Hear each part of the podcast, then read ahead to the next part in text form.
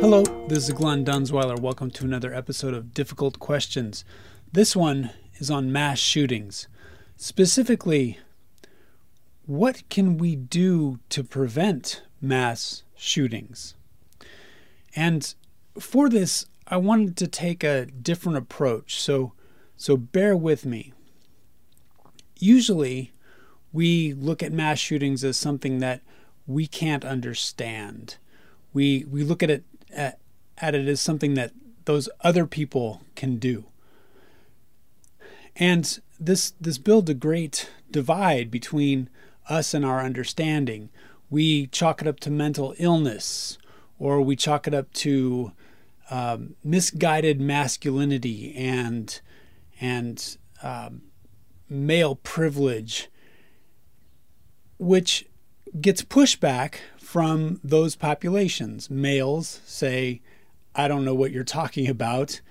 I'm not a killer. And the mentally ill say, I'm not violent. Stop being afraid of me. So we are often trying to look and understand the other. And I think the key is to try and understand where we didn't become a mass murderer. We also look at ways to stop the avalanche or lessen the avalanche. We look at getting rid of guns. We look at getting more guns because everyone with a gun then makes it safer. We look at lessening the amount that the guns can shoot in order to lessen the amount of people killed. And I would rather focus on how to possibly prevent the avalanche. Now, I know people have no idea. My, my father said some things we just can't understand. And I do a lot of work with the homeless. Uh, again, there are people that just have this block that say, well, I could never be homeless. Therefore, I don't even understand how they got there. And that that block stops you from understanding and empathizing and inevitably helping because you are viewing someone as the other. They don't feel a kinship with you, therefore, they remain as the other and they don't get better. They are a throwaway person. And if you identify them as a throwaway person, they become just a throwaway person. So, I want to take that strategy of trying to empathize with the other and I want to apply it to mass shooters. I want you to ask yourself how could you become a mass shooter? I was listening to a TEDx talk of a guy that said he was going to be a mass shooter, but the thing that changed him was having a friend. He had had a really rough life. Uh, his his his upbringing was really scattered. He moved about. He was always the new kid in school. He got bullied. He never felt worthy. His parents were disasters. He felt alone, and he thought he was a garbage person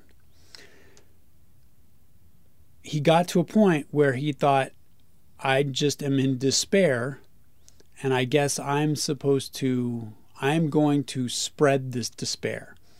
But he had a friend, and that friend just liked him for one reason or another, just liked him. And that one friend kept him from committing mass murder, from spreading his sorrow because his friend showed him that he was obviously worth something to somebody. And that really resonated with me. So we're going to go through my life and I'm going to I'm going to I'm going to share with you how I could have become a mass shooter and how I could and and what prevented me from being a mass shooter. And I want you to do this to with your with your own life as well. So I grew up and my my mother and my grandfather really impressed on me that I needed to be a good citizen. So right there, shooting people bad citizen i'm never going to become a mass shooter but i don't i don't want to stop there because that's too easy right i had this life directive from my my grandparent and my mother that everything i had to do was good and positive and productive and uh, so that no matter what was the stopgap but i so stability and guidance and and parental units and, and family units and people that you look up to. That definitely stops people from being a mass shooter. But I was completely awkward. I was a completely strange kid. I felt like an alien in my own body. And in elementary school, you're a kid, and I got bullied. I was big, so that stopped some bullying because I was one of the tallest kids in in the class, but I still had a rough time.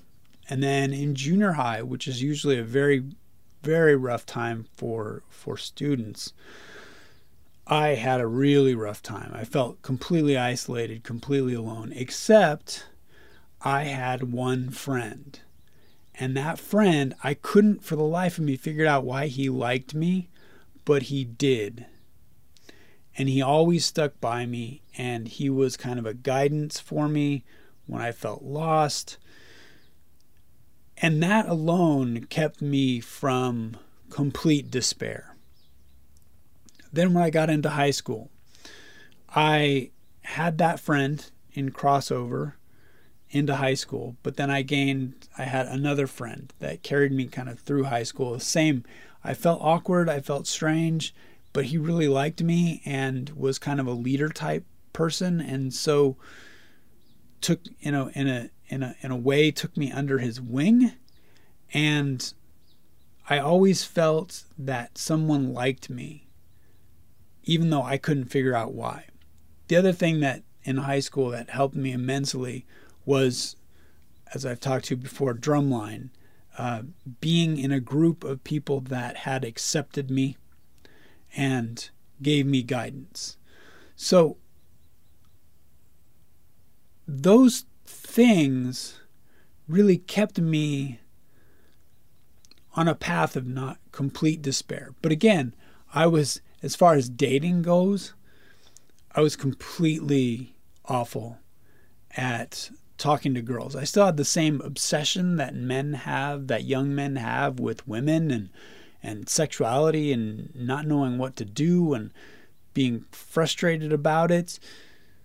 But through Drumline and through some other endeavors, I found that I could, if I worked at something, I could get positive results. And so I would just obsess on that. And I was not good at dating because you can't work at dating and get good at it. Um, it's not really, that's, it. working at dating doesn't attract women, right? That's the the thing that that men don't understand. Young men going growing up, they don't you can't force a relationship.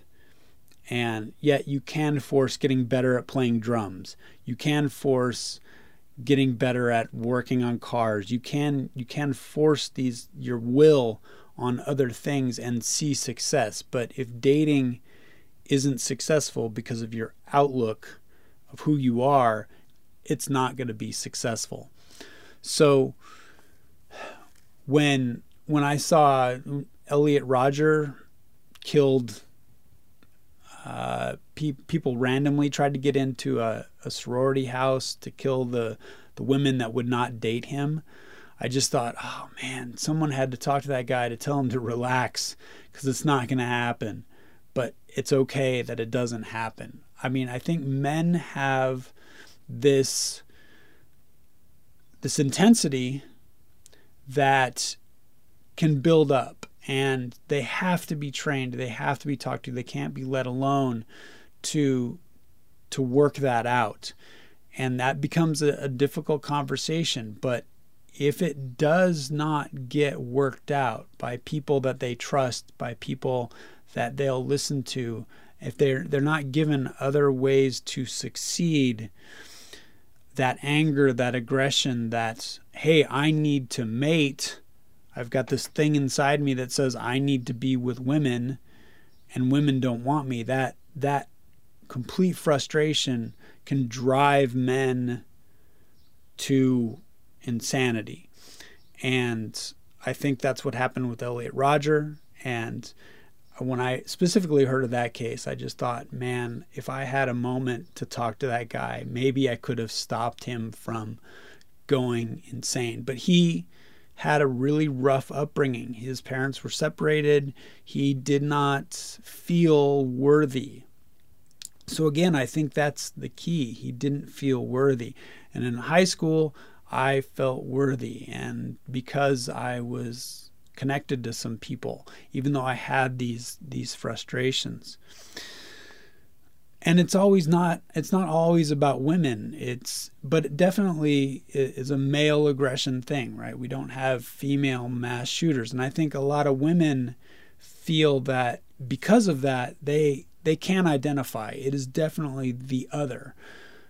The problem with that is women raise boys. So you have contact with young men, with boys. You have everyday contact. You have important contact. And if you don't try to connect with them and understand them, even though chemically, biologically you can't, there's going to be problems because whenever we say that's different, I can't understand, very rarely does that lead to finding a solution. And I think we need to ask ourselves how we could be a mass murderer in order to find the people that actually could be mass murderers and turn them around. I like to think that Smokey the Bear had a great outlook on this. Only you can prevent mass murderers. Thanks for going on this journey with me. I'd like to hear your thoughts. Yeah.